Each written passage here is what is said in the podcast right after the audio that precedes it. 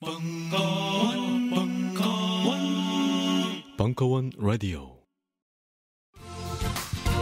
지난 몇 달, 우리 모두는 각자의 공간에서 최선을 다했습니다. 탄핵 다음을 이야기하는 사람들이 많습니다. 궁금해집니다. 무엇이 먼저일까?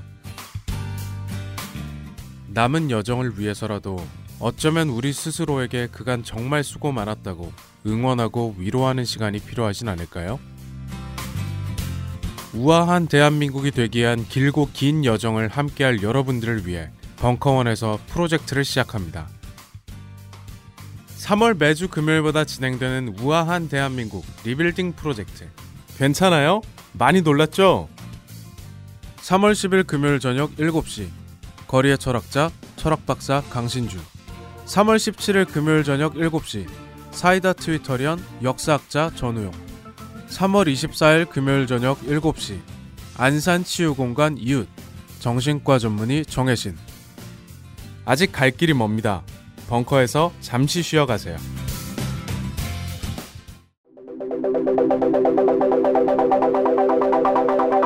안녕하십니까 대중문화평론가 강헌입니다. 인간 정신의 온갖 나태함에도 불구하고 문화는 진보한다. 계몽주의 지식인 볼테르의 말입니다. IMF 이후 붕괴된 대한민국의 문화산업 그리고 한류의 극적인 성장 촛불 집회로 대변되는 문화 정치학 그리고 되살아난 블랙리스트의 망령 앞으로 펼쳐질 찬란한 한국 대중문화의 미래를 소망하면서 90년대부터 지금까지 우리가 겪어온 대중문화사의 사건들을 되짚어봅니다. dynamic Korea의 종횡무진 대중문화사 이식의 어림장과 독립의 몸부림 사이 마지막 시즌 4를 시작합니다. 강헌의 대중문화사 시즌 4 오빵 강남 스타일. 한국 대중문화 글로벌 스탠더드로 진입하다. 3월 27일부터 4월 24일까지 매주 월요일 저녁 7시. 충정로 벙커원 3층 비밀 수련장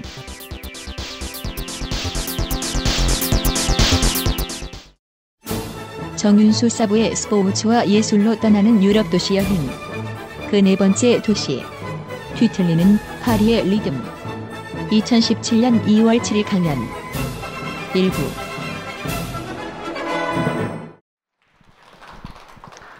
네, 반갑습니다. 정윤수입니다.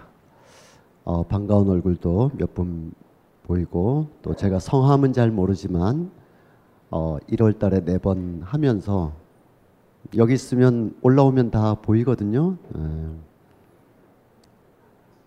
아직도 카톡 하시는 분도 계시고 이렇게 다 보이는데 어, 설 연휴가 있었고 또 이래저래 해서 두 주를 건너뛰게 되는 바람에 약간 어, 흐름이 조금 끊어졌습니다. 저도 준비하면서 어, 좀 더 핵심적인 내용들을 조금 뒤로 배치하기 위해서 어, 많이 이제 배치 아, 신경을 썼는데 오늘 이제 프랑스 파리라는 음, 예술의 수도, 예술의 도시 그렇게 우리가 이미지를 많이 갖고 있죠. 아마 벙커원까지 어, 찾아오시고 모여주신 분들이라면 뭐 예술의 수도인 면도 있지만 프랑스가 제국이었지 이 정도 상식과 생각은 또 다 갖고 계시라고 봅니다. 저는 그동안 우리나라에서 파리에 대한 동경과 흠모는 뭐 불문과 나오신 분들뿐만 아니라 음, 일제 시대 때부터 굉장한 역사성을 가지고 있습니다. 일종의 그 옥시덴탈리즘, 음, 서양에 대한 동양의 의식들, 또 오리엔탈리즘, 어, 동양에 대한 서양의 인식들 막 뒤엉키고 착종되면서 실제의 파리, 실제 비엔나와는 좀 다른 우리가 상상의 파리, 상상의 비엔나를 많이 가지고 있죠. 옛날에는 그런 어, 논의를 처음 이렇게 한 20여 년 전에 에, 하게 될 때는 실제의 파리가 있다. 우리가 상상하는 파리랑은 다르다. 이 격차를 굉장히 문제시 삼으면서 상상하는 파리, 상상했던 파리와 다른 어떤 역사적인 파리라, 파리라든지 유럽의 주요 도시들의 실제적인 모습과 우리가 상상했던 동경했던 파리와의 간극을 굉장히 중요시 여기면서 그동안에 상상하고 어, 동경했던 것에 대한 어, 일종의 폄훼랄까 아, 이런 그 의견들이 많이 있었습니다. 근데 최근에는 저도 생각이 많이 달라지고 했는데 음, 실제의 파리는 파리 사람들의 파리일 수 있죠. 실제의 비엔나는 비엔나 사람들의 비엔나인 것이고 어, 비록 구체적인 사실의 여부나 실질적인 기념물이나 상징물이나 광장들의 역사성에 대한 우리의 인식의 결여에도 불구하고 일제 시대 때부터 오늘에 이르기까지 유럽을 동경해온 그 자체의 역사를 완전히 깡그리 무시해서는 또 곤란하다 이런 생각이 듭니다. 어, 다음 주에 그런 얘기를 많이 하게 될 텐데 그렇다면 파리 사람들은 자기들을 제대로 실제의 파리를 상상하고 있는 것인가?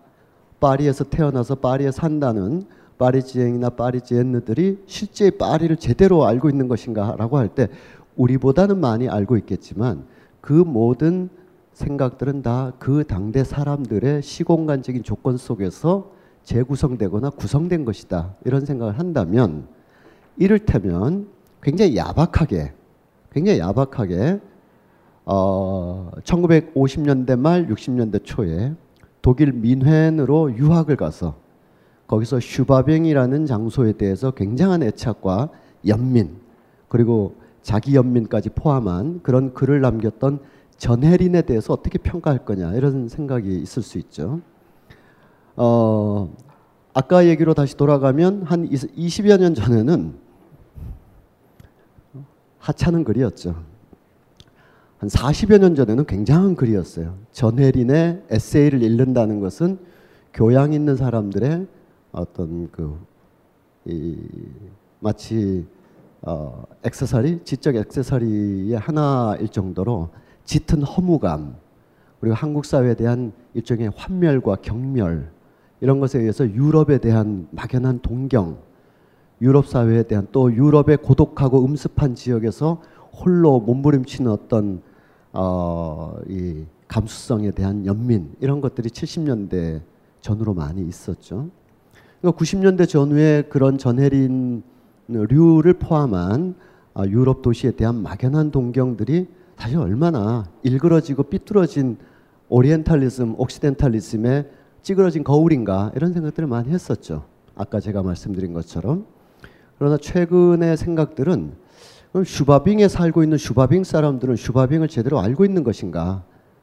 그들도 그들의 역사 속에서 구성된 슈바빙을 상상하는 것인데 그만큼의 팩트의 부족이나 공기의 밀착도의 부족은 있을 수 있겠지만 사람들은 다 자신들의 공간, 자신들의 시공간이 주어진 역사적인 감수성과 상상력의 범위 안에서 그 도시를 상상하거나 낯선 이국 풍물을 존중하거나 기억하기 때문에 왜 그렇게 기억하고 왜 그렇게 상상했는가를 살펴보는 것이 중요하지. 아, 이거 다 틀렸어. 파리 제대로 모르고 다 쓴 거야. 민헨에 가서 괜히 겁먹던 거야. 이렇게 쉽게 얘기할 수 있는 부분은 아니다라는 생각이 최근에는 많이 들고 있습니다. 왜 그런가 하면 이제 오늘 어, 파리를 쭉 살펴보면서 음, 여행자의 관점에서 어디 어디를 가봐라 하는 이야기는 저도 뭐 파리 뭐 이렇게 스쳐 지나가는 여행자였지 파리에서 유학을 했다거나 이런 건 아니니까요. 어, 제가 직간접적으로 경험한 실제 경험했거나 또 책으로 여러 가지 문헌으로 경험한 여러 가지 관점을 가지고 파리에 대해서 한번 접근해 보도록 하겠습니다.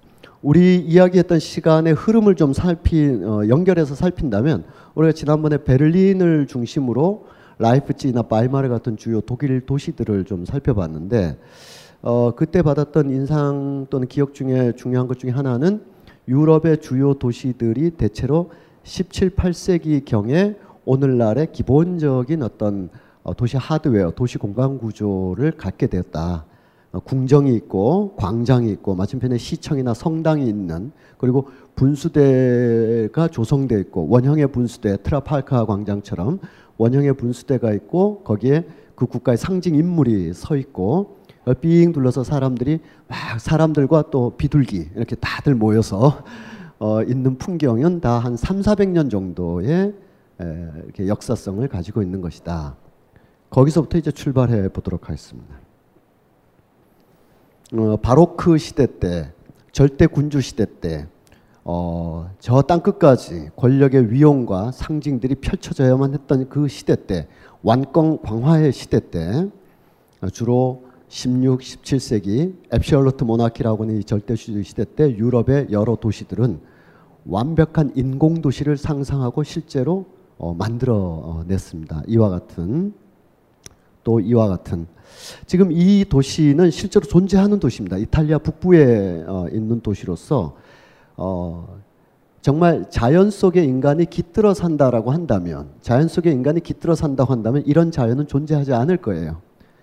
연못이 이렇게 있는 것도 없을 테고 어느 연못이 뭐 몇각형으로 존재하겠어요?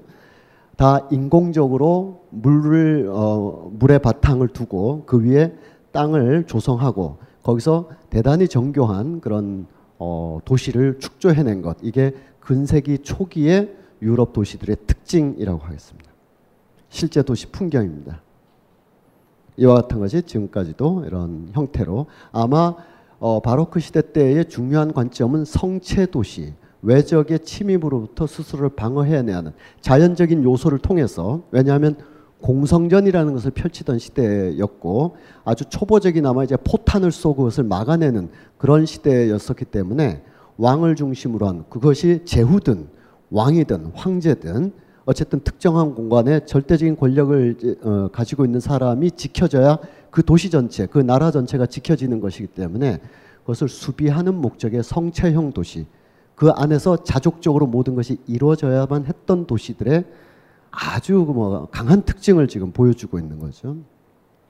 이 정도까지 아니다 하더라도 이와 같은 이거는 약간 내려가서 이제 본 것이고 어, 이 이런 도시를 여행자로서 또는 뭐 단체 관광 한 15인승 마이크로버스 타고 이 안으로 쓱 들어가면 잘 못 느끼게 되죠. 그러니까 어, 이런 곳이나 또는 뭐 파리나 베를린이라 하더라도 일단 어, 위에서 내려다 보면서 어떤 공간, 어떤 강줄기나 산이나 구릉을 따라서 도시를 집어넣는가를 미리 보고 그리고 실제로 거기 갔을 때 막 상상을 하면서 이 안으로 스며들어가면 가령 여, 여기에 이제 중요한 그 기능들을 하는 곳이 있는데 여기 있거나 여기 있거나 여기 있는 모든 사람들이 아, 일상적으로 자기의 중심은 바로 여기에 있다. 여기로부터 비롯되는 삶이다.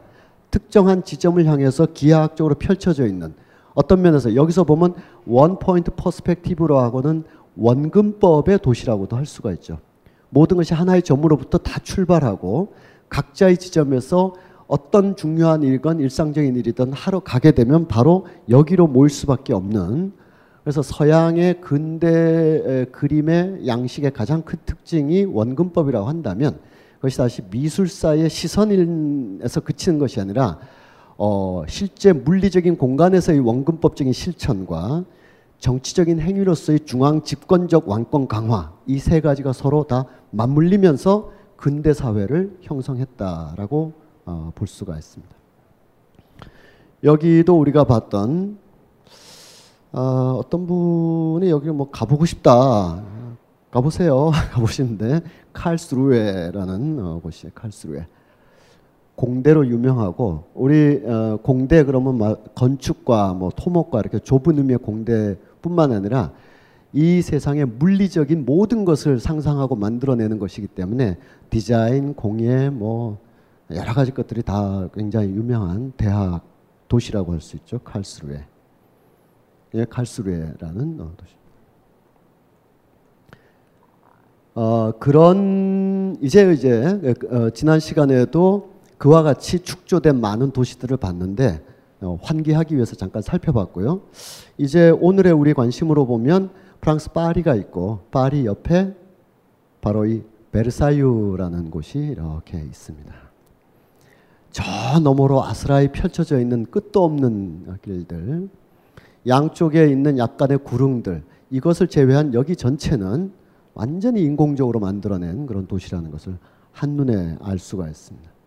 이 베르사유는 뭐 축조 과정이라든지 여러 가지 복잡한 어, 일이 있는데 어, 어, 이 루이 14세를 전후로 해서 이제 상 어, 도시 천도에 대한 생각을 했고 여러 가지가 있었겠죠. 낙후된 파리 대신 어, 그 당시는 왕권을 강화한다는 것이 어, 누구랑 싸워서 강화하는 거냐 하면 크게 두 가지 세력과 싸우는 건데 하나는 교황 세력과 싸워서 도시 공간에 왕 중심의 시설들을 배치하는 것.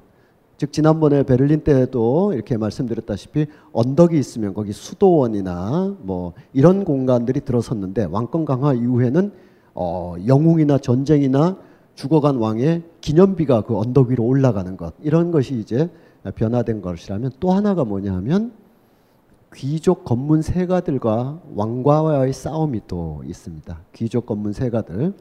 프랑스로 보면 이제 부르고뉴 지방에 이제 상당한 권력과 건문 세가들이 있고 그 세가 중에 하나이겠습니다만 파리에 있는 왕이 그런 사람들로부터 영향력을 제대로 확보하기 위해서 수도 천도라는 그런 생각까지 할 수밖에 없었고 어, 베르사유에 대한 상상을 했던 거죠.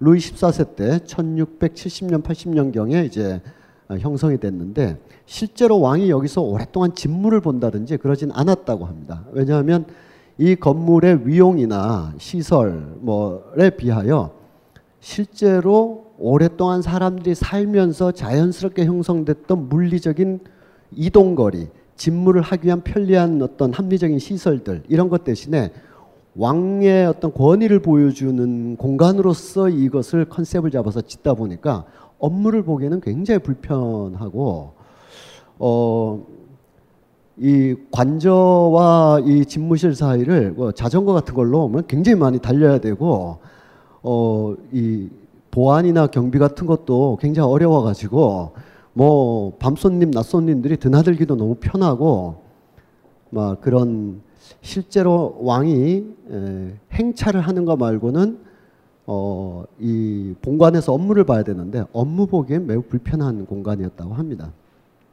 그럼 파리에 뭐가 있었을까요? 지금은 미술관으로 쓰이는 루브르가 왕궁으로 있었고 루브르와 잇대어서 튈르, 튈르리, 튈리르, 튈르리 궁전이 있었죠. 지금은 다 이제 시민들에게 개방된 다른 이용, 다른 목적으로 활용되는 공간들인데 어, 자주 그곳에 왔다 갔다 하면서 봤습니다. 뭐 어쨌든 절대 왕정 시대의 도시 공간이 갖고 있는 의미를 보는 데는 베르사유가 굉장히 의미가 있는 곳이다.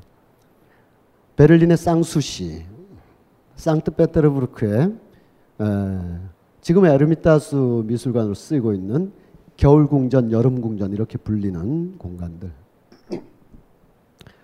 다시 베르사유로 와서 음, 거울의 방. 어, 여기서 역사적인 일들이 굉장히 많이 일어났죠. 음, 대표적인 것으로는 프랑스의 치욕적인 사건이었죠. 1918년인가요? 그때 이제 1차 세계 대전이 끝나고 나서 베르사유 강화 조약 아, 같은 거 맺어지는 거 또는 그 이전에 독일 제국 시절에 독일 제국 비레르 일세와 비스마르크가 독일 제국을 선포한 장소 프랑스에 여기 와서 선포하고 막 그랬거든요. 역사 영역이 많이 거쳐갔습니다. 여기는 어, 왕의 침전이고 또 왕비의 침전도 있고 이렇게 여기서 자야 되는데 잠자기는 편하지 않은 것 같아요. 잠자기는 어, 궁전 모텔도 이렇게 안 해놨을 것 같아요. 지나치게 외관만 궁전이지 이렇게까지는 안 해놨을 것 같은데 어, 궁전 모텔이 아, 궁전 모텔이 아니고 저 베르사유 왕이 자는 곳이에요. 왕비의 침전, 왕의 침전 가보신 분들 다 있을 거예요. 어, 왜 이렇게 해놨느냐? 표면적인 이유로는 어, 왕은 뭐 금을 사랑해 뭐 이런 것도 있겠지만 미셸 페로라는 프랑스의 미시사를 연구하는 학자의 방의 역사라는 책이 있어요. 굉장히 재밌는 책인데 어, 이를테면 개인의 사전은 언제 생겼는가 여기서부터 출발하기도 하고 어, 프라고나르라는 저 로코코 시대의 화가가 있는데 어, 그 화가가 그린 굉장히 대별되는 두 개의 그림이 있어요. 하나는 독서하는 여인이라는 그림이 있어요. 옆모습으로 항상 저 10월달 독서 주간이 되면 곳곳에서 뿌려진 독서하는 여인. 하나는 어 이제 애인을 급히 불러들인 어느 어 여인이 어 남자 애인은 막 열, 문을 잠그려고 막 악착같이 노력을 하고 어 여자 애인은 그 품에 침대에서 그대로 문까지 막 속도가 느껴질 정도로 예. 그러니까 그런 그림들에 대해서 하나 앞에 그림을 보고는 야 이거 굉장히 이 시대에 참 어, 다 옛날 표현이지만 요조 숙녀의 참 정숙한 그 책 읽는 풍경이구나. 또 하나는 아 이중적인 뭐 이렇게 에, 보기 쉽지만 그, 그렇게 보기보다는 그 수면 아래에 흐르는 감정들을 분석하고 이해하면 미셸 페로의 주장은 이런 것이죠. 개인의 방이 존재하지 않았던 시절에 나오지 않는 그림들이다. 즉 중세 이전까지는 뭐 남녀의 방이라든지 어, 또 서민 주택 같은 경우 서민 같은 경우는 뭐 19세기 도스토옙스키 소설들 보면은 어, 가난한 사람들 집에 방문하면 거실 겸 침대가 놓여 있죠. 거기서 남자 사람들이 살고 저 안에 방이 하나 있는데 거기에 엄마와 여자 사람들이 사는 정도죠. 그리고 방이 두어 개 다 있으면 거기가 모스크바든 페테르부르크든 간에 시골에서 올라온 대학생들을 위한 하숙으로 다 제공하는 그런 풍경들이 많이 있잖아요. 뭐 이렇게 어, 옛날에 그렇게 참 없이 살았지? 참 18세기에 뭐 16세기 이러긴 하지만 이 중에도 이렇게 표정을 보아하시니까 한 30년 전에도 그랬어 한국에서. 뭐 답심리에서 월교동에서 응암동에서 방 두 개 가지고 남자 사람 여자 사람이 나눠서 살았죠. 개인의 방이란 게 존재하지 않을 수도 있었던 거죠. 어쨌든 그러나 일반적인 형태로 적절히 살고 있는 사람들의 입장에서 볼 때 유럽에서 특히 프랑스에서 애 하나하나마다 방 하나하나를 줘야 된다라는 인식 자체가 이제 계몽주의 시대 때 나오게 됐다. 그러면 개인의 방에 이렇게 가 있으면 음, 아마 자녀분들 길러보신 분들은 다 아시겠지만 초등학교 1, 2학년만 해도 야 이게 너 방이다 이렇게 해가지고 주면 바로 앞에 출입금지부터 갖다 붙이잖아요. 출입금지 다음 출입하지 마시오 뭐 이거 특별히 허가 준 사람 그래서 아빠 엄마 뽀삐 뭐 허가 다 해놓고 하여간 들어오지 말라고 해놓죠. 그러니까 이 개인의 감수성 그 안에선 책을 읽기도 하고 성적인 판타지를 하기도 하는 거죠. 그래서 프라 고나르의 그 두 개의 그림은 서로 이주적이고 다른 그림이 아니라 18세기 프랑스 시민들의 삶을 그대로 보여주는 드디어 개인의 방을 가지고 그 안에서는 어떤 상상도 정치적 상상, 음모, 모의, 나의 미래 막 이런 것을 꿈꾸고 공부하고 몰래 숨겨놓고 혹은 그 밖의 상상들까지도 가능한 그래서 개인이 어떤 감수성을 갖게 되었느냐가 개인의 방이 제공되는 때부터 가능해졌다. 이런 것이 어, 미셸 페로의 방해 역사에 보면 부엌이나 뭐 한 얘기. 거기서 이 왕의 침전 또 왕비의 침전이 나오는데 왜 이렇게까지 해놨느냐? 궁전 모텔도 저렇지 않은데 왜 해놨느냐? 왕이 개인적인 삶을 사는 게 아니라는 것을 잘 때나 깰 때나 한순간에 느끼도록 하기 위해서랍니다. 그러니까 아까 봤던 그런 의리의리한 궁전인데 어, 어마어마한 궁전 정도 아니죠. 베르사유는 그 흔히 베르사유 궁전 그러지만 사실은 베르사유 도시라고 할 수 있죠. 도시. 엄청난 규모의 도시인데 그 정도로 했는데 왕의 침실이나 왕비의 침실을 적당히 하지 않았겠죠. 기본적으로 이 정도로 해놨을 텐데 그보다 더 의도적이고 정치적인 의미는 뭐냐면 자고 일어났을 때 한순간에 자기가 왕이라는 걸 빨리 깨닫고 몸을 어떤 왕은 안 그럴 수도 있고 특정한 날은 또 못 그럴 수도 있지만 기본적인 의도는 깨자마자 아내가 왕이구나. 그래서 몸가짐을 하고 세수를 하고 의관을 하고 야 오늘 할 일 뭐냐? 이렇게 왕으로서 바로 깨달을 수 있도록 잠을 잘 때도 개인의 어떤 공간이 아니다 당신은 개인이 아니다 이런 의도를 훨씬 더 강하게 부여했다는 겁니다. 뭐 그런 베르사유. 어, 나중에 맨날 하는 얘기인데 어, 아마 끊임없이 목에 가고 있어요. 예, 아무도 지금 언제 가요라고 안, 안 물어봐 주셔서 어, 한 명 나올 때까지 계속 얘기할 건데 어, 올가을에 프랑스는 안 갈 예정입니다. 혹시라도 가시면 베르사유에 가실 때 와 왕 우리 그 감각적으로 바로 나오는 표현 있죠. 야 백성은 못 사는데 왕이 이렇게 의리하게 해놨으니 프랑스 혁명이 일어났지라고 하는 것은 지나치게 감각적인 얘기입니다. 왜 이렇게까지 했을까? 한 번 더 들어가서 아 이런 이유로 이렇게까지 했겠구나. 그것이 우리가 긍정하든 또는 이념적으로 동의하든 말든 간에 사실은 그러한 의도로 했다는 것까지 알고 가시면 좋겠죠. 네, 계속 베르사유를 쭉 보셨고요. 그러던 것이 이제 19세기 전후로 이제 현대 도시라는 것이 이제 탄생을 하게 됩니다. 19세기 현대 도시가 탄생하는 여러 요건들은 나라마다 상황마다 다 다른데 어, 미국의 경우는 완전히 독특하죠. 그래서 제가 우리 강의의 마지막 시간을 허구한 날 유럽만 하지 말고 시카고와 뉴욕을 중심으로 해서 미국이라는 대도시의 시공간적인 흥망성쇠를 볼까 그런 생각을 하고 있는데 음, 미국은 좀 별개로 하더라도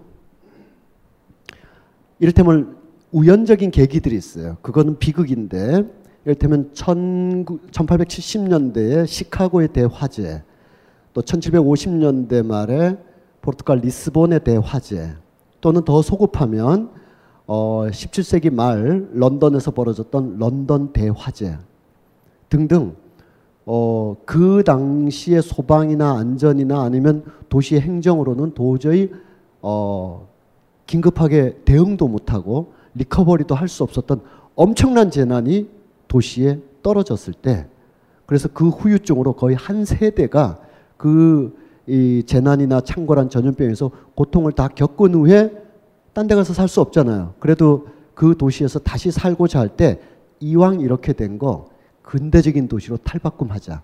이런 어떤 외적인 우연적인 조건들이 있을 수 있습니다. 그러나 더 핵심적인 것은 어, 기존의 성체 중심형 도시로는 성체 중심형 도시로는 산업 사회, 산업 자본주의 사회가 요구하는 다양한 공간적 요구를 수용할 수 없기 때문에 그것을 받아들이고 수용하기 위해서 여러 가지 조치를 취하는 거예요. 그 중에 하나가 언뜻 듣기에도 우리 우리가 만약에 거기에 성주나 영주라고 하더라도 야 이제는 공성전 같은 거 없고 전쟁했다 그러면 뭐그 과거 같은 전쟁을 하는 것도 아니고 어, 또 일상적으로는 수많은 물류가 왔다 갔다 해야 되고 하니까 성곽부터 다 허물자 이런 제안들을 하게 되죠. 성곽이 있으면 어, 도심지를 들어오는 문이 네 개밖에 없는 건데 이래 가지고는 현대 도시가 요구하는 다양한 공간적 필요를 수용할 수 없기 때문에 예, 하게 됩니다. 그게 파리가 시범적이랄까요? 처음 케이스라고 할 수 있죠. 파리의 옛날의 모습, 낙후되고 오래되고 지저분하고 이런 모습들이 있습니다. 빅토르 위에고의 소설에도 많이 쓰여졌던 어, 1850년대에 음, 나폴레옹 3세라는 사람이 권력을 잡았어요. 권력을 잡고 어, 오스망 남작 어, 그 파리에 가면 오스망 대로라고 이렇게 있는데 바로 그것을 어, 진행했던 오스망 남작의 이 두 사람에 의해서 파리가 어, 직선의 도시 중앙 집중형 기하학의 도시로 이제 탈바꿈하게 되죠. 십몇 년에 걸쳐서 하게 됩니다. 여기에 대한 여러 가지 해석 중에 하나는 뭐 이와 같은 낙후된 지역으로 어 시위대들이 숨어서 도망가면 잡기가 어렵다. 그러니까 널찍널찍 해가지고 바리케이트도 잘 치지 못하고 진압하면 손쉽게 할 수 있는 그런 대로 중심형 어 이런 걸 만들자. 이랬다고도 하는데 어 아마 부수적으로 그런 효과가 났을지는 몰라도 시위 진압을 해서 위해서 도시 전체를 탈바꿈시킨다는 건 조금 앞뒤가 좀 틀린 얘기고 기본적으로는 어, 어, 중상주의적인 것에서 한 걸음 더 나가서 아주 생산과 소비와 유통이 보이지 않는 막 움직여가는 그런 현대적 자본주의의 도시를 위해서는 기존의 이와 같은 도시보다는 이러한 도시로 위가 아래로 변하는 어, 어, 도시로 변해야 되는 거죠. 그것을 하나 보면 여기 모파상의 소설 피크닉이라는 작품에 보면 어느 가족이 있는데 그러니까 모파상이 이 소설을 쓸 때만 해도 피크닉이라는 약간 중산층의 일종의 요즘 우리식으로 얘기하면 박민규 씨나 이런 소설들 어, 가까운 건데 어, 파리 근교로 나가서 점심을 먹기로 하고 하고 이륜 집마차를 몰고 쌍젤리제를 지나서 엘리제 어, 지나서 성문을 통해서 성벽을 통과했다라는 묘사가 1860년대 전까지만 해도 나오는 거였어요. 그렇지만 이게 다 없어지는 거죠. 1870년대, 80년대 그러면 다 없어지고 주요한 흔적들, 모뉴먼트들은 남게 되는데 어, 어디로 가냐 하면 아르장 테유라는 곳으로 가보신 분 있으실 거예요. 아마 어, 합승 버스 타고 막 돌아다니면 거기까지 못 가고 파리에서 좀 오래 있다 보면 아르장테유는 한번 가봐야 되겠다 하고 가게 되는 장소가 있습니다. 바로 여기입니다. 아, 이 주변들이죠. 예, 집값이 쌌다. 또 인상파 화가들이 한 군데 모여서 살았다. 거기에는 여러 자연 풍광들이 좋았다 등등 있는데 한 가지가 더 중요한 게 있습니다. 거기에 철도가 있었습니다. 철도. 기차 구경하기에 너무 좋은 곳이었다라는 겁니다. 어, 요즘 말로 해서 한적한 야외의 전원주택까지는 아니고요. 그냥 파리에서 바깥으로 좀 나가서 그 시끄럽고 비위생적이고 1848년에 뭐가 있었나요? 콜레라가 한번 크게 거의 1년여에 걸쳐서 제대로 잡지도 못한 쇼팽도 그것 때문에 죽어가고 했던 콜레라가 어, 크게 창궐했었기 때문에 그 당시에 약간 외곽으로 빠지는 거. 심지어는 단순히 콜레라를 피해서 외곽으로 빠지는 정도가 아니라 아 이 도시 문명 끝장났다 이거. 이래 가지고는 이건 인간적 삶 지복의 삶을 할 수 없다. 도시를 벗어나자 해서 밀레 같은 사람은 아예 바르비종 파라고 해서 유파를 만들게 되는 어, 전원으로 진짜로 간 거죠. 그것이 어, 여유 있는 은퇴자의 전원 생활 이런 게 아니라 도시에 대한 환멸 그리고 자연과의 직접적인 교신을 통한 신성의, 신생의 새로운 삶, 막 이런 것을 막 찾아내려고 하는 나름대로의 그 당시에 문명적인 돌파구에 의하여 파리를 좀 벗어나 보자. 파리가 너무 낙후했기 때문에 그러니까 두 가지 그런 조건에서 두 가지 작업을 하게 된 거죠. 하나는 어, 파리를 리뉴얼을 대대적인 리뉴얼을 하는 것과 하나는 그거는 이제 권력이 하는 거고 어, 권력을 아직 갖지 못했지만 뜻은 비슷한 사람들 우리 나가서 살자. 우리가 뭐 출퇴근하는 사람들도 아니고 하니까 아르장 테유 쪽에 모여서 살거나 그렇게 모여서 사는 사람들 중에 뭐 예술가들, 미술가들 혹은 예술이나 미술을 하고 싶은데 그냥 백수인 사람들 이런 사람들이 출퇴근할 필요가 없으니까 아르장테유 많이 모였죠. 모여서 그 구름들 햇살들 이렇게 많이 그렸다고 알려지지만 그 사람들이 바보가 아니기 때문에 그들이 본 거는 단지 어두침침한 스튜디오 또는 파리의 낙후한 뒷골목의 월세 비싼 곳에서 벗어나서 와 여기 공기도 좋고 풍경도 좋다 이게 아니라 여기에 기차가 다니거든요 기차 다른 곳도 있는데 특히 기차 밀집지대 아, 기차 있는 지역에서 밀집해서 모여 있는 거예요. 그래서 이 그림에 드러나는 외경파 스튜디오 바깥으로 그림을 그린 나중에 인상파라 불리게 된 이 사람들의 오브제는 기차였어요. 기차. 기차가 쫙 보이고 있죠. 여기가 아르장테인데 아예 기차 구경을 하러 나와 있는 사람들도 있어요. 그러니까 이제 점점 100여 아, 년 전에 파리를 중심으로 한 근대 도시가 어떤 시공간적인 대대적인 변화를 겪고 있는가. 가령 1860년에 샌프란시스코와 뉴욕을 잇는 시카고를 정점으로 해서 대륙 횡단 철도의 탄생 전과 후에 미국 삶이 완전히 달라진다든지 그런 것이 있는 거죠. 훨씬 더 직접적으로 기차에 대해서 욕망했던 화가도 있습니다. 모네라는 클로드 모네라는 사람. 어, 얼마나 자주 나갔는지 또 나왔냐고 굉장히 싫어하는. 어.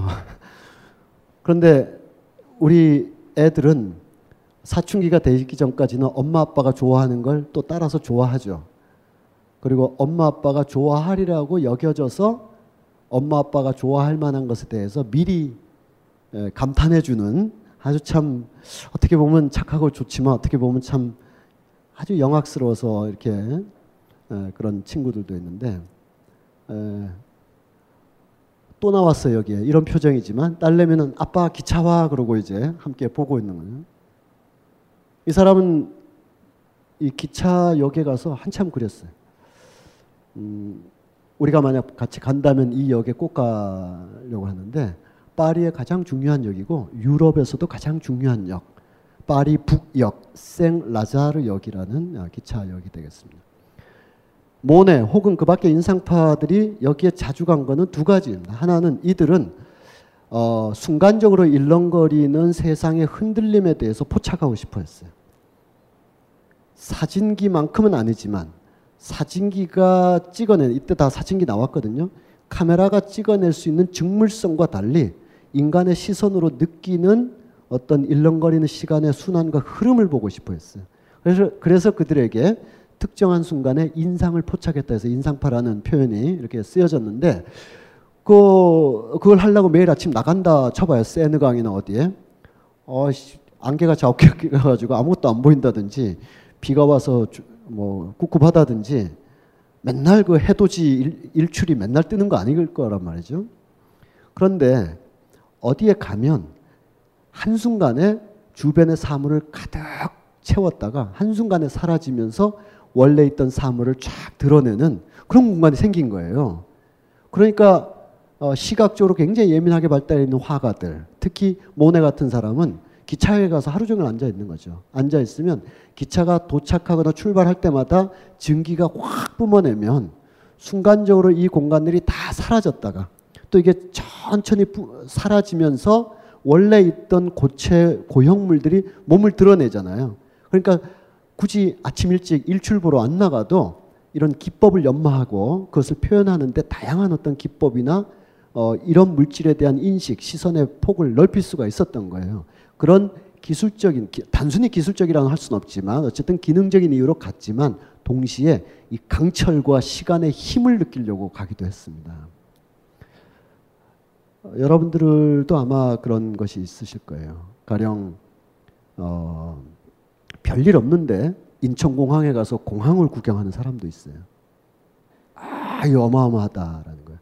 그러니까 이런 인간이 빚어낸 지나친 어, 개발, 너무 지나친 마천노, 너무 지나친 압도적인 물리적 힘에 대해서 어, 충분히 논리적으로 우리가 경계하고 이렇게 하지만 어떤 어떤 지점에서 예컨대 뭐 어마어마한 다리가 놓였다든지 아, 인천공항이 처음 들어섰을 때그 조민석이라는 건축가가 있는데 해일에 가면 딸기가 좋아 뭐 이런 것도 예, 큼직큼직한 작품으로 베니스 비엔날레까지 가지기도 한 그런 건축가가 있는데 그분이 아니고 그분 형인가 하시는 분도 건축가예요. 조원석이라는 분인데 옛날에 이제 그 세 사람 혹은 두 사람의 인생 행로도 한 어 비슷한 연배, 50대 전후로 계신 연배들의 다양한 행로를 간접적으로 느껴볼 수가 있는데 예, 황신혜 밴드의 한 분이셨죠. 조원석이라는 분.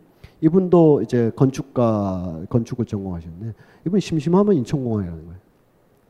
이, 이 물리적인 트러스의 힘들을 막 느껴보고 거예요. 그걸 느끼는 거죠. 그걸. 이것이 강철과 속도. 제가 강철과 속도라고 했지만 이것은 어디서 가져온 제목입니다. 여러분들 혹시 어, 영국에 제가 런던 어, 얘기할 때 런던의 내셔널 갤러리에 가면 어, 이 영국의 에, 공화주의 사상과 새로운 신문명에 대한 아주 이질적이고 비극적인 면모를 날카롭게 포착한 윌리엄 터너라는 화가가 있다고 윌리엄 터너의 그림은 내셔널 갤러리에 가면 잔뜩 볼 수 있다고 그랬는데 바로 그 윌리엄 터너의 그림 중에 어, Speed라는 그, 어, 그림이 있어요. 아주 강렬한 그 어, 뭐랄까 강 강어귀에 널찍한 거기에 저 그림 구석에 보면 낚시를 하고 있는 어떤 사람이 깜짝 놀라서 배에서 뒤집어질 정도이고 오른쪽으로 그대로 수직선을 그으면서 기차가 쫙 밀고 나오는 아주 괴기스러운 그림이 있어요. 그 그림의 제목이 Steam and Speed. 어, 제가 약간 어, 어휘는 좀 바꿨습니다만 19세기 말 강철과 속도에 대한 신화가 대도시들을 지배하게 된다. 그리고 그런 도시가 이제 탄생을 하게 됩니다. 여기에 가장 기본적인 모뉴먼트가 있죠. 음, 개선문 있고 에펠탑. 그 밖에도 뭐 하도 많은 얘기들이 많은데다가 뭐 틀르리 궁전부터 해서 할 얘기들 굉장히 많습니다만 일일이 다 하긴 그렇고 어, 에펠탑을 이따가 좀 더 살펴보도록 하겠습니다. 철도. 어, 어, 기차 타보셨죠? 네, 기차의 프레임이라는 것이 얼마나 어, 지금은 우리가 뭐 너무 익숙해서 이것까지도 뭐 막 문제시하거나 이러진 않겠지만 기차가 1830년대 내외에 여객 업무를 시작하고 한 번 우리 저 전화기 전화기의 발달 변천사를 우리가 다 느껴봤잖아요. 어 한 이러면 나이가 나오는 건데 옛날에는 종로나 대학로에 서서 오가는 사람한테 저기요 혹시 시간 되시면 그러면 아 걸어드릴게요. 이거, 이거 기억하시는지 모르겠는데 어떤 여자분이 자기 남친에게 전화를 하면 그 집에서 어른이 받을까봐 어, 지나가는 남자애한테 부탁을 하는 거죠. 그래서 어, 이름이 뭔데요? 그러면 뭐 어준이라고 치면 어준이네 집에 아, 아버님이세요? 어, 저 윤수인데 어준이 있어요? 막 굉장히 자연스럽게 한 다음에 어준 씨세요? 네. 잠시만요. 하고 부탁한 여성에게 전화기 들고 굿복하고 이제 가는 거죠. 그, 그 거꾸로도 많았고 그렇게 다 시작했죠. 그래서 오늘날 이제 이 핸드폰까지 갖고 있는 건데 어마어마한 기약 예, 컴퓨터를 갖고 있는 거죠. 컴퓨터를 핸드폰이라기보다는 컴퓨터를 들고 다니고 있는 건데 기차도 순식간에 어, 출력이 강해진다든지 기능이 다양해진다는 데서 처음에 화물로 시작했다가 생테티엔에서 리옹, 맨체스터에서 리버풀, 어, 또 특히 노르웨이 같은데 제가 며칠 전에 한참이나 봤는데 오슬로에서 그 산악을 넘어가서 저 반대편의 피오르드 지역에 베르겐스까지 막 잇는 게 그게 아주 19세기 중엽에 사활이 걸린 국가적 사활이 걸렸죠. 그런데 어떤 사람은 조금 후대의 사람이지만 1920년대 때에 기차 타고 가다가 놀라운 착상을 하게 됩니다. 이 사람 기차를 타고 가는데 이렇게 이렇게 탔다고 치고 아이고 이렇게 탔다고 치고요. 이 약간 관광 열차처럼 돼 있는데 마차를 타면 마차를 타고 슈베르트식의 겨울 나그네가 아, 뭐 시냇물이 안녕, 보리수의 안녕 그리고 마차 타고 어디를 간다. 그게 이제 1820년대, 30년대란 말이죠. 마차의 속도는 어, 오솔길이나 이런 데서는 걷는 속도 비슷한 겁니다. 막 영화에서 나오듯이 막 이랴 막 달려가는 거는 아주 특별한 일이고 더더더더 가는 거죠.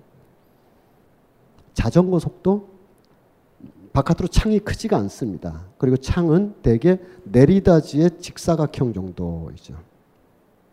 이렇게 내다보면 풍경이 천천히 다가와서 천천히 그래서 저기에 만약에 교회가 있으면 교회가 이렇게 지나가는데 1분 정도는 걸립니다.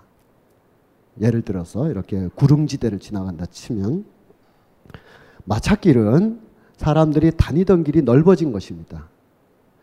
길 사이로 길 옆으로 사람들의 익숙한 일상 공간들이 편제되어 있습니다. 우리 뭐 시골이 다 그렇죠. 만약에 사, 산에서 어, 집에서 어느 읍내까지 간다 그러면 집을 서서히 벗어나면 밭이 있고 밭에서 조금 벗어나면 논이 있고 산모롱이를 돌아서 신장로 따라서 뭐 초등학교까지 가고 할 때 그 길들이 사실 걷던 길이 확장된 거죠. 그래서 마차에서 작은 창으로 바깥을 보면 풍경이 완연하게 다가와서 서서히 사라지는데 그 다음 풍경도 충분히 예측되기 때문에 그 시절의 풍경화들은 익숙한 풍경에서 알레고리를 발견하는 방식으로 그림이 그려지게 됩니다. 자연 그 자체가 존중된다기보다는 자연 속에서 어떤 다른 이야기들을 만들어내려고 하는. 근데 기차는 기차를 마차길처럼 기차길을 닦을 수가 없습니다. 기차가 회전도 못해요. 기차는 직선으로 막 관통해서 가야 되는 거예요. 앞에 약간 산이 있으면 지나치게 높은 산이면 끌고 올라가야 되지만 적당하면 그냥 관통해 가지고 터널을 짧게 짧게 해서 막 지나가야 됩니다. 사람은 어 이를테면 한 4천 4천만 년 이상 그 산을 관통해서 다녀본 적이 없어요. 처음으로 그렇게 관통해서 다녀보는 거죠. 그러면 어떻게 되냐면 바깥으로 나타나는 풍경들이 기존의 사람들이 익숙하게 체험했던 순서적인 풍경들이 나타나는 게 아니라 불규칙하게 편집된 풍경들이 확확 나타나는 겁니다. 확확 나타나요. 지금 뭐 100여 년 후에 시속 300km짜리 타고 다니는 지금 우리가 그런 얘기 할 정도는 아니지만 100여 년 전에 기차에 흥분했던 시절로 돌아가면 풍경들이 너무 낯선 거죠. 관통하고 나타나고 관통하고 우리 저 중앙선 같은 걸 타고 원주에서 제천까지 가다 보면 막 터널 다리 터널 다리 막 사람이 그렇게 다녀본 적이 없거든요. 게다가 기차의 물리적 특성상 차창을 옆으로 길게 눕힌 이러한 직사각형을 만들게 됩니다. 그래서 빠른 속도로 달려오는데 만약에 어 바깥의 풍경이 나무나 뭐 교회나 뭐 민가나 뭐 이런 풍경들을 그냥 A, B, C라고 해, 해본다면 A 다음엔 B가 나오겠지. B 다음엔 C가 나오겠지 하고 우리가 바깥 풍경을 쪽창으로 이렇게 내려다본 시대에서 철도로 변하니까 A 다음에 뭐 P가 나오기도 하고 F가 나오기도 하고 B가 나오기도 하고 뭐가 나올지 모르는 거죠. 빠른 속도로. 그거를 이 학자가 물끄러미 보고 있다가 게다가 직사각형 요즘 말로 하면 16대 9의 비율로 되어 있는 이걸 보고 있다가 이거 영화의 문법하고 너무나 똑같다. 영화가 보여주는 불규칙한 편집과 시퀀스들의 어떤 그 연출과 기차가 보여주는 이 감각은 사실 동일한 것이다. 20세기는 영화의 시대가 될 것이다. 이렇게 생각한 사람이 바로 발터 베냐민이라는 그런 학자였습니다. 감각이 막 변하는 거예요. 불연속적인 게다가 도시 공간 안으로 들어와서도 모든 요소들이 서로가 서로를 비틀고 밀어내면서 제가 농담으로 뭐 여러 번 그런 얘기를 했습니다만 어, 아파트의 상가 건물 이렇게 보면 어, 아파트 상가 건물에 뭐 지나치게 그럴 수는 없는데 하여튼 지하에는 뭐 술집이 있으면 뭐 1층에는 편의점, 2층에는 사무실, 뭐 3층에는 독서실, 4층에 교회 해가지고 천당과 지옥이 다 한 군데 있잖아요. 막. 서, 어, 과거의 도시 공간은 그렇게 편제 못 해놓죠. 그래서 영화의 시대가 오는 것. 그래서 영화관에 가서 새로운 감각을 보는 게 또 있겠지만 이미 파리라는 대도시에서 감각이 달라지고 파리라는 대도시에서 보여주는 파사주 그 아케이드들의 나한테 어, 불러일으키는 욕망의 감각이 변해져서 이 감각과 영화적 감각이 서로 충돌하고 또 화합하면서 다른 어떤 감각들, 다른 세상을 보는 다른 불연속적인 어떤 충격적인 어, 콜라주가 일상적으로 이루어지는데 이 시공간 시, 시공, 시공간이 해체되고 예를 들면 1991년에 제가 그 당시에 처음 썼던 칼럼이 뭐냐면 24시간 편의점은 무엇인가 이런 칼럼이었었어요.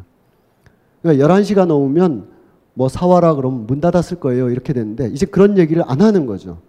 어, 편의점에 가면 돼. 24시간 움직이는 도시가 된단 말이죠. 그러니까 그때도 이때도 그런 거죠. 시고, 시간이 해체되고 재구성되고 손목시계와 광장의 시계가 막 드러나고 기차의 타임 테이블이 일상적으로 누구나 집에 놓여 있는 시대. 시간을 현대가 재구성하는 것, 공간을 현대가 재배치하는 것.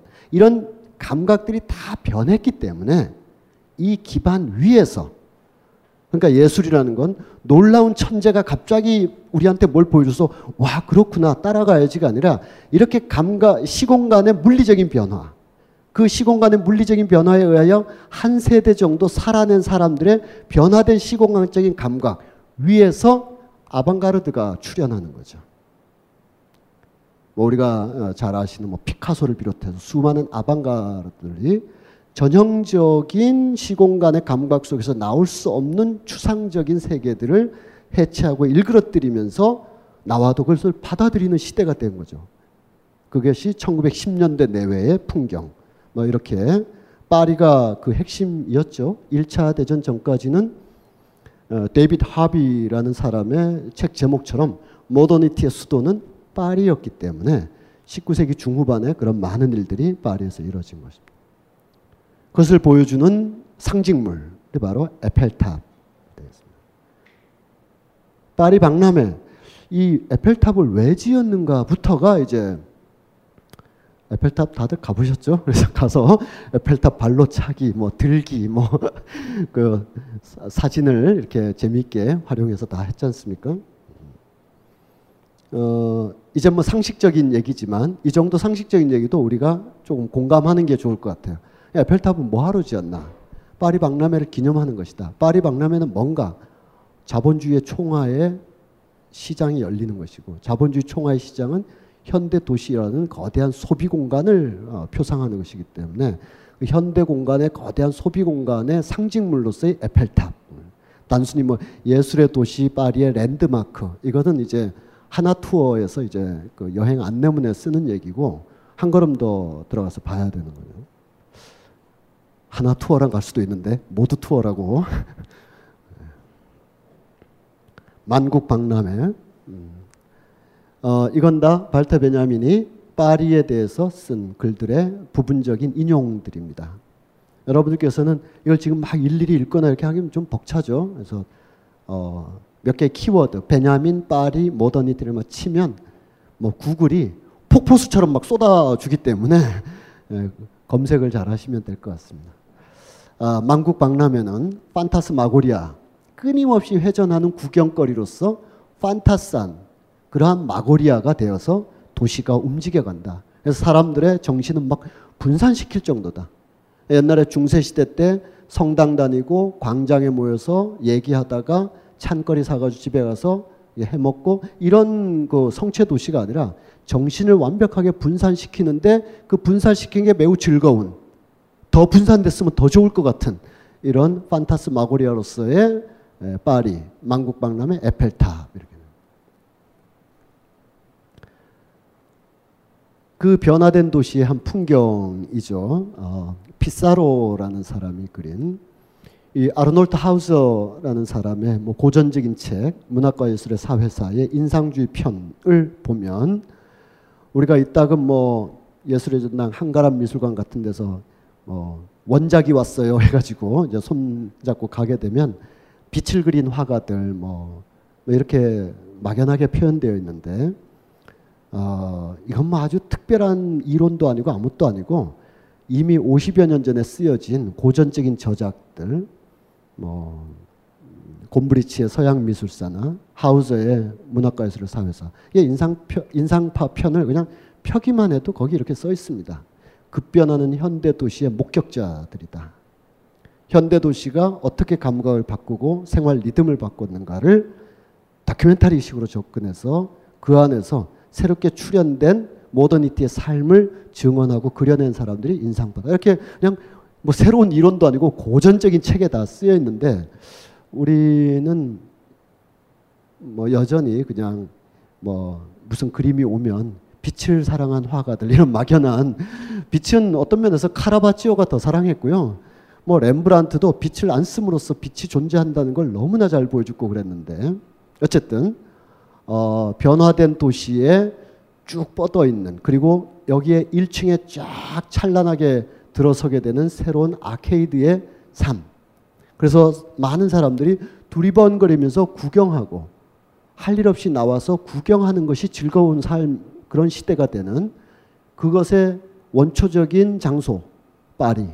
파리는 바로 이러한 장소로서 의미가 있는 것이다. 이 기반 위에서 이러한 어떤 시공간의 격렬한 변화들을 그것이 그러, 그러하지 않았던 시대 신고전주의 시대 다비느나 앵그르의 시대 그리고 이렇게 급변한 어떤 19세기 말에 현대 도시의 어떤 그 흥, 성한 시대 그리고 이것이 1차 대전으로 괴멸해가는 속에서의 아방가르드들의 출현 이런 것이 다 파리를 중심으로 예술가들이 활동했기 때문에 어, 그 세대 세대 세대별로 보면 그 미술가들, 예술가들의 작품을 통해서 어, 굳이 파리만이 아니라 거기에 어떤 특수한 요소들을 좀 제거하고 공통적으로 나타나는 현상을 쭉 보면 서울일 수도 있고 부산일 수도 있는 그런 모티베이션 시티로서 파리를 우리가 생각할 수가 있습니다. 이런 거죠. 백화점의 등장. 아. 어, 사람들은 그래서 파리의 공간에 이제 많이 나오게 됩니다. 엄청 많이 나와 있죠. 너무 많이 나와 있어가지고 어, 그림 그리는 기법이 뛰어난 거죠. 실제로 얼굴이 정확하게 드러난 사람은 열 몇 명인데 한 백 몇 명씩 나와 있는 것 같은. 얼마 전에 우리 광화문광장 막 200만 명씩 모이고 그럴 때 박재동 화백께서 그림을 그렸잖아요. 아마 에, 메신저로 많이들 보셨을 텐데 박재동 화백께서 200만 명 다 못 그리죠. 앞에 뚜렷한 사람들 쭉 그린 다음에 뒤에는 넘실넘실 넘실되게 이렇게 압축적인 압축 기법으로 이렇게 그려 어, 만화를 그려내 주셔서 200만 명이 모인 것 같은 느낌을 주셨는데 지금도 어, 그럽니다. 이 공간들은 갑자기 만들어진 공간이 아니라 왕의 공간, 왕비의 산책로라든지 왕가의 사냥터라든지 휴식처 이런 것이 다 시민들의 공간으로 전유가 된 거죠. 공화국이 이 공화국이 아니었으면 이렇게 못 됐었습니다. 그러니까 이 어, 영국을 좀 예외로 한다면 특히 대별되는 아, 이 베를린과 어, 파리의 19세기 말 도시 중앙공원의 기능과 변모에 대한 논문들을 살펴보면 역시 베를린은 황제가 있고 비스마르크가 있었기 때문에 주요 공간들의 시민들이 접근하기도 어려웠었어요. 거대한 어떤 숲과 이런 것이 있음에도 그러나 파리는 이미 왕정을 폐지했다 뒤집었다 폐지했다 뒤집었다 하는 게 1791, 1830, 1848 그리고 파리 꼬민까지 쭉 이루어지는 공화주의 혁명의 흐름들이 있어서 이제 1880년 90년 되면 왕가의 전유물이었던 도심지 공간들이 다 나와 있는 거죠. 이렇게 나와 있습니다. 이거는 어, 영국의 경우에는 영국 런던에 가면 어, 반드시 가보게 되는 버킹엄 궁전 있지 않습니까? 버킹엄 궁전에서 버킹엄 궁전을 뒤로 하고 오른쪽으로 쭉 펼쳐져 있는 공간이 하이드 파크인데 하이드 파크도 역시 왕의 전유물이었죠. 그렇지만 1860년대 에, 영국의 노동자들이 occupy 며칠 동안 수만 명이 점거하고 시위를 하면서 그 뒤로부터 공간을 둘러싼 새로운 흐름들이 막 에, 나오게 됩니다. 따라서 이 그림에서 언뜻 언뜻 우리가 취할 수 있는 여러 어, 요소들은 이런 거죠. 에, 막연히 파리에 가면 파리지앵이나 파리지앵이나 파리지엔느들은 이렇게 즐겁게 산다 이런 게 아니라 어, 어, 이 왕당파의 공간을 공화주의의 공간 또는 왕의 귀족의 그런 공간을 시민들의 공간으로 바꾼 그 흔적으로서의 그림. 그리고 예, 자세히 보면 음, 여기서 대부분의 여성들이 고개를 다 돌리고 있습니다. 어, 뭐 처음부터 돌리고 있고 어, 돌리고 있고 왜 여기서 여성들은 고개를 이렇게 돌리고 있는가? 자기 에, 파트너랄까요? 뭐 남편이랄까요? 애인이랄까요? 그 사람 얼굴을 마주 보지 않고 왜 다 고개를 돌리고 있는가? 이런 것이 있어요. 여러 가지 견해가 있는데 지엽적이고 에피소드적이면서 중요하지만 중요하지만 꼭 그것 때문에 그런 것은 아닐 텐데 어, 중요하지만 그림을 그리는 데 있어서 혹은 예술가가 세계를 재현하는 데 있어서 절대적으로 중요한 것은 아닌 그런 첫 번째 이유는 뭐냐 하면 여기에 묘사된 여인들이 이제 그 뭐 어떤 표현이 있을까 직업 여성 뭐 그런 걸 것이다. 그래서 두리번거린다. 아, 이, 아, 이 사람 너무 시간 끈다. 뭐 이런 딴 사람도 없나 뭐 이래서 두리번거린다라는 그런 음, 것도 있어요. 뭐 두리번거리건 말건 어, 특히 또 부부지간이건 애인지간이건 아니면 일시적으로 우리 사귈래요 해서 잠깐 만나든 간에 그런데 왜 한결같이 고개를 돌리도록 그려놨느냐는 또 다른 문제죠. 또 다른 문제인데 어, 존 버거식으로 얘기하면 음, 얼마 전에 세상을 타계한 존 버거식으로 얘기하면 화면 속의 여성은 화면 속의 남성이 아니라 화면 밖의 권력을 향해서 고개를 돌리는 식으로 수천 년 동안 그려져 왔다. 그것이 재현되고 있는 것이다. 이렇게 보는 의견도 있습니다. 존 버거가 이 그림을 그렇게 했다는 것이 아니라 존 버거의 기본적인 생각이 화면 안의 여성은 화면 밖의 권력을 향해서 시선을 일치시켜야 된다라는 오랜 패턴이 여기서도 이제 어, 굳이 추론하자면 연결될 수 있다. 아, 데이비 컨 같은 사람은 좀 다르게 봅니다. 여성이 굳이 남성에게 종속된 시선을 할 필요가 없는 것을 보여주고 있다. 어, 내가 구태여 얘를 쳐다볼 필요가 있나? 딴 데도 보고 다른 사람 있나? 뭐 다른 공허하게 보기도 하고 어, 저속하고 천박한 스노비즘이 그 당시에 유행했었는데 이 스노비즘에 포함되어 있으면서도 스노비즘을 벗어나려는 그런 의식들이 있죠. 우리한테는 없겠습니까? 어, 다들 있죠. 어, 문화적 스노비즘이 마치 초미세먼지처럼 쫙 깔려 있는 시대에 우리가 살고 있는데 그래서 그 시대를 살고 있으면서도 그리고 그러한 취향의 유행, 유행의 취향에 섞여 있으면서도 난 안 그러고 싶어 하는 마음도 다들 있는 것이고 그런 것이 이렇게 자연스럽게 표현된 것이다. 뭐 등등의 여러 가지 예, 생각할 수가 있습니다.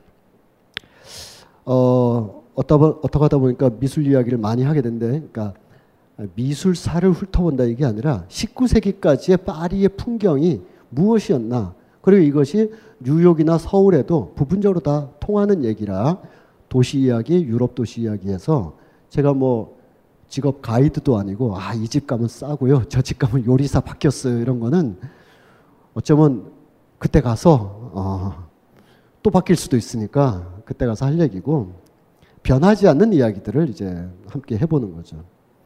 이 그림도 19세기 말 파리의 풍경이자 현대 도시의 풍경을 보여주는 대표적인 걸작입니다. 카유버트라는 사람이 그린 건데 우리가 잘 알고 있는 초기의 세자느나 또 후기로 넘어가는 사람들, 기라성 같은 사람들에 비해서는 뭐 그렇게 이름이 널리 알려지지 않았지만 또 다른 사람들은 비교적 가난하고 힘들게 살았지만 압생트라고 그거 한 잔만 하면 그냥 여러 잔 마시는 효과가 나 그래서 압생트만 디립다 마시는 어 그런 친구들도 있었지만 비교적 여유 있게 어 성장하고 어 그랬던 카유보트라는 사람이었습니다. 이 사람의 이 그림은 예를 들면 극단적으로 묘사한다면 30여 년 전에는 보이지 않는 인류의 출현이라고 할 수 있죠. 중세형, 성체형 또는 한 마을 공동체 중심형 도시에서는 사람들이 이렇게 걸을 수가 없어요. 서로 다 아는 사람들이고 인사하고 모여 있고 그래서 이를테면 어, 레오나르도 다빈치의 최후의 만찬 안에서 렘브란트의 야경에 이르기까지 다 한 동네 사람, 한, 한 성격, 한 커뮤니티, 한 동네 또는 어떤 특정한 사실과 다 연관되어 있는 사람들이 막 모여지어서 그려졌죠. 그러나 19세기 말에는 그러지 않은 거예요. 등장인물은 서로 다 무관합니다. 전경에 그려져 있는 커플 외에는 다들 홀로 걷고 있거나 우연히 걷다 보니까 나란히 걷게 되는 정도지 특정한 사건이나 특정한 시족 집단이나 특정한 어떤 종교적 신화적 열망 때문에 모여져 있는 그런 풍경 그림이 전혀 아니죠. 이게 어쩌면 어, 이를 시점으로 단순히 화가나 화풍의 문제가 아니라 현대 도시가 아, 이와 같은 시대를 살게 되는 거죠. 우리도 벌써 5회째나 보는데 뭐 서로 인사하거나 그러지 않잖아요. 어. 지난주엔 저기 앉으셨는데 왜 이번 주는 여기 앉으셨어요? 그러면 안 오고 싶죠? 왜 그런 걸 물어봐? 갑자기? 익명이 보장되지 않으면 도시가 운영되지가 않아요. 익명성은 인터넷의 익명성은 여러 가지로 뭐 검토하고 논쟁도 할 수 있지만 도시는 익명이기 때문에 스며들 수가 있고 익명이기 때문에 살아남을 수도 있고 지탱할 수도 있는 거죠. 어, 과거에는 그것을 어, 정신 질환으로 봤고 병으로 봤는데 한 반 큰술 정도의 우울감 그것이 그 사람을 어, 평정하게 유지시켜 준다라고 어, 이 무렵에 비슷한 도시 개혁을 통해서 새로운 현대 도시로 나타난 도시가 유럽에 얼마 멀지 않은 곳에 있어요. 비엔나라고. 비엔나도 지금 1860년에 다 성곽 치우고 하면서 이 어, 저 링슈트라세를 만들고 막 그랬거든요. 그리고 사람들이 막 모여들고 이 사람들이 아 이거 병 아닐까? 그리고 너도 나도 가본다는데 우리 강원 선생님 명리 보러 다들 오시는 것처럼 그 비엔나의 많은 사람들도 거기 지금은 프로이트라는 사람한테 자주 찾아갔죠. 난 이래서 이랬다 저래서 졌다. 알라 그자 카우치에 앉아서 병 아닐까요? 어, 프로이트도 그 병인가 하고 이 한두 사람이 아니라 수십 명, 수백 명의 대화적 임상을 쭉 해보니까 아, 과거에는 이런 일종의 멜랑콜리아, 우울감, 이 우울감이 고대 시대 때는 이 질병의 원인이다. 중세 시대 때는 악마의 담즙이다. 그리고 신교도와 종교개혁과 구교가 막 치열하게 싸울 때는 Reformation, 종교개혁의 시대에는 우울감이야말로 회개해야 될 원천이다. 막 이렇게 봤는데 현대 도시의 이 사람은 어, 만약에 사람이 반클솔 정도 되는 우울감이 없이 늘 하이하다면 그 사람은 정말 문제가 있는 것이다. 적당히 우울하게 앉아 계시잖아요, 다들. 버스나 지하철 타면 적당히 우울하게 앉아 있죠. 오늘 하루도 이렇게 가버렸네 하고. 근데 지하철이나 버스에서 하이한 상태로 누가 있으면 겁나지 않나요? 어, 저 옆엔 안 가야 되겠다. 또 지나치게 찌푸리고 있으면 또 물론 우리가 안 가지만, 어, 그래서 정상적인 것이다. 일, 약간의 반컨술의 우울감은 어, 침묵의 시간이기도 하고 스스로의 내면의 풍경을 돌아보는 시간이기도 아무 문제도 아니다라고 이제 지금 우리가 우울감, 멜랑콜리아가 하나의 상품이 될 정도의 시대지만 100년 전쯤에는 정말 유행병처럼 나도 병자 아닌가요? 나도 병자 아닌가요? 했거든요. 지금 화면 속에 있는 사람들의 풍경이 바로 그런 거죠. 도시의 익명성과 방큰스런 멜랑콜리아가 안개처럼 차분하게 이렇게 깔려 있습니다. 현대 도시에 처음 등장한 인류라고 할 수 있죠. 어, 여기서 이제 도상적으로 보면 갑자기 나타난 이 사람의 우산의 끝이 여기에 찔릴 정도로 가까운데도 이 사람들은 얘를 보는 게 아니라 저 건너편에 아케이드를 보고 있습니다. 어, 신상 들어왔나 봐. 오빠 사줘. 뭐, 아, 오빠 사줘. 이런 말 하면 안 되는데. 여성은 맨날 늘 사줘라는 역할을 하는 거냐, 이 자식아. 라고 게시판에 쓰시면 안 돼요. 음. 어, 네가 사, 뭐 여튼 그런 걸로 하죠. 음. 안 그래도 지금 그림이 이렇게 어, 논쟁적인 그림이 뒤에 하나 있는데 철회하겠습니다. 아. 그러니까 매우 가까운데도 서로가 무관한 사람이라는 거죠. 그거를 더욱더 강하게 보여주려고 우산으로 찌, 찌르기 직전까지도 보여주는 거예요. 그런데도 무관한 사람들이 저렇게 걷고 있다라는 거예요. 어, 여기서 또 시각적으로 중요한 거는 사람들이 화면으로 갑자기 들어온 듯하다라는 거예요. 사람들이 갑자기 들어온. 렘브란트의 그 렘브란트보다 누가 있을까요? 루벤스 좀 앞선 시대 그 뭐, 뭐 무슨 포세이돈의 납치, 제우스의 납치라든지 뭐 사자 사냥이라든지 막 이런 거 보면 또는 왕비가 어 이 저 프랑스에 딱 발을 내디는 그 유명한 그림들 보면 아주 정교하게 구성이 막 되어 있습니다. 그 인물들이 그 위에 있을 만큼 기하학적인 그 최후의 만찬 잘 연상해 보세요. 예수가 있으면 예수 뒤로 창이 세 개가 이렇게 나 있습니다. 그 창 사이에 앉아 있어요. 이거는 유리창 사이에 우연히 앉은 게 아니라 종교 재단화의 3단 재단화를 고안했다가 의도적으로 구현한 것이고 유다를 포함한 12명의 제자들은 3명, 3명, 3명, 3명씩 있는데 어떤 사람은 서로 얘기도 하고 있고 깜짝 놀래기도 하고 있는데 어떤 식으로든 예수를 가리켜요. 만약 예수님이 저기에 있으면 쳐다본다든지 아니면 얼굴은 여기를 향하고 있지만 이렇게 하고 있다든지 해서 무조건 모든 요소가 예, 그리고 뒤에 쭉 펼쳐져 있는 어, 기둥이나 천정이나 벽의 선들이 다 이어보면 예수의 이마로 다 가도록 되어 있어요. 그럴 정도로 정교하게 한 사람을 향해서 의도적으로 공간 배치를 하는데 이건 뭐 어, 이건 어떻게 설명할 수 있냐면 의도적으로 그걸 회피했다라고 할 수가 있죠. 그렇게 정교하지 않다라는 뜻이 아니라 의도적이고 정교하게 막 그렸다라고 이제 말할 수 있습니다. 왜 이렇게 됐느냐? 사진기 때문입니다. 사진기. 기술적으로는 사진기 때문이에요. 화가들이 바깥에 나가서 사진기로 찍고 가져와서 이렇게 그리고 스케치도 하지만 사진가 편하니까. 어, 그렇게 하다가 우연히 어떤 천재들은 느끼는 거죠. 야, 만약에 이 일상화되고 또 그림 그리는데 효, 효과적인 그 도구가 된다면은 느닷없이 우연히 찍혀서 화면에 갑자기 들어오거나 나가는 사람들을 버릴 수가 없구나. 그동안에 인간은 알타미라 동물 벽화부터 앵그르 뭐 꾸르베에 이르기까지 들라크로아에 이르기까지 다 정교하게 그렸는데 어, 들라크로아의 그 민중을 이끄는 여신 그러면 한 명 한 명이 있을 만한 위치에 다 있죠. 그런데 이젠 안 그렇겠구나. 대도시에서 사진기로 스냅을 하면 누가 찍힐지도 모르고 집에 와서 현상해 봐야 그 다음에 알게 되는구나. 그렇다면 이것이 새로운 시선, 아까 말했던 시공간이 일그러지고 재편집되는 그런 현대적인 어떤 시선의 증좌라고 한다면 그것을 화면으로 한번 해보자. 라고 할 수가 있는 거죠. 그래서 우리가 잘 알고 있는 인상파 화가들의 거두들에 비하면 비교적 덜 유명한 어, 화가지만 이 카유보트의 이 그림은 현대 도시와 파리의 100년 전에 의미를 본다는 점에서는 굉장히 중요한 사람들의 시공간의 변화와 시선의 변화, 그에 따른 감각의 변화와 예술 재현의 변화를 극명하게 보여주는 작품이라고 하겠습니다.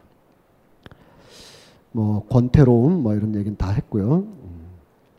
그렇게 되다 보니까 이제 파리를 중심으로 해서 파리에서만 벌어진 일은 아닙니다만 파리를 중심으로 해서 새로운 시선의 또는 새로운 예술 작업의 변화들을 막 하게 되죠. 아예 서구 이 자체를 오늘의 관점에 또는 에드워드 사이드 이후의 관점에서 보면 아, 이 그림도 문제라고 충분히 할 수 있는데 어쨌든 그 시절로 가게 되면 파리 또는 서구 문명 또는 전쟁 직전의 유럽의 물리적인 폭력적 힘에 대한 환멸로 낯설고 이런 섬으로 가버리는 폴 고갱. 아니면 어, 음악에서의 역시 파리를 중심으로 활동했던 사람이죠. 드비쉬라는 사람인데 이 사람이 어, 인상파 그림의 대표 아, 음악의 대표작이라고 하는 바다를 잡고 있어요.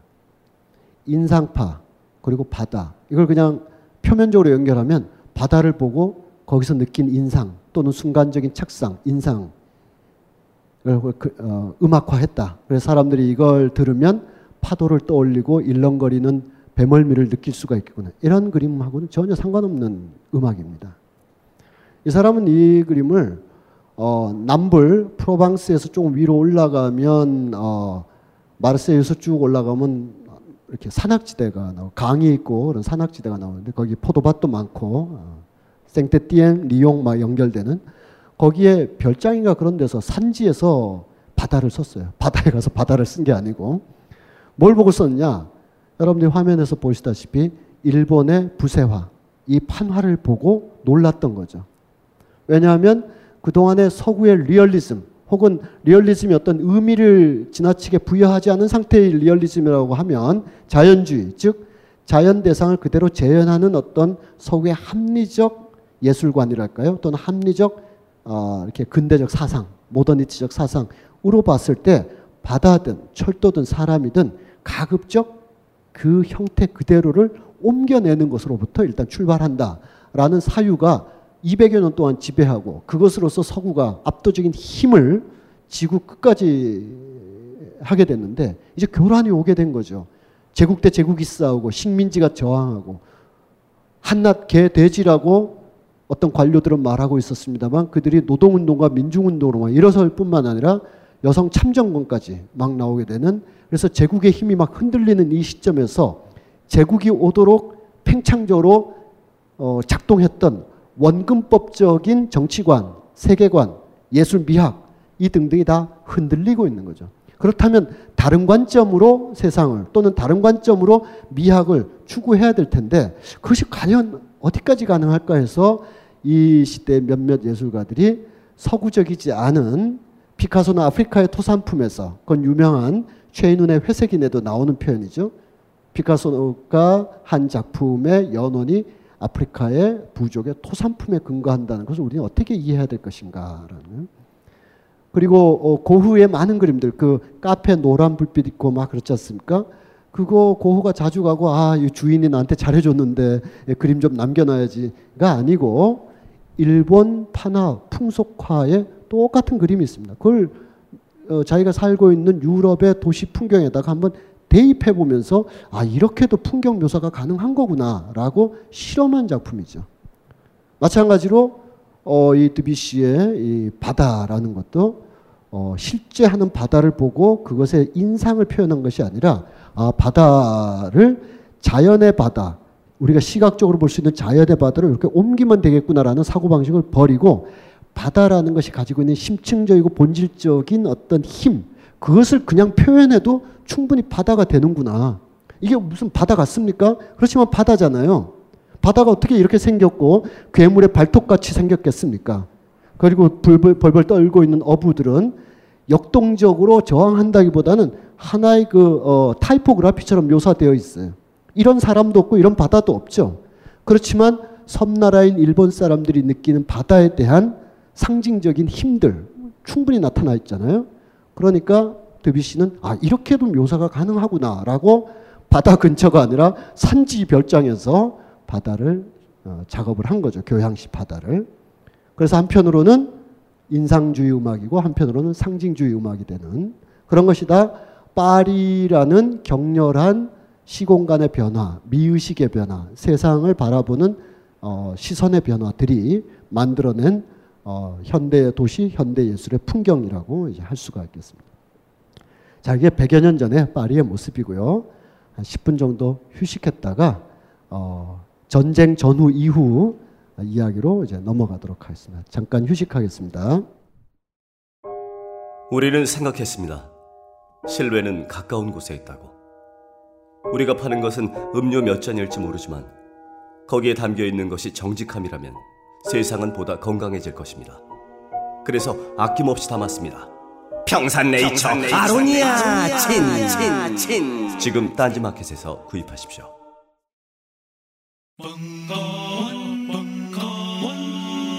벙커원 라디오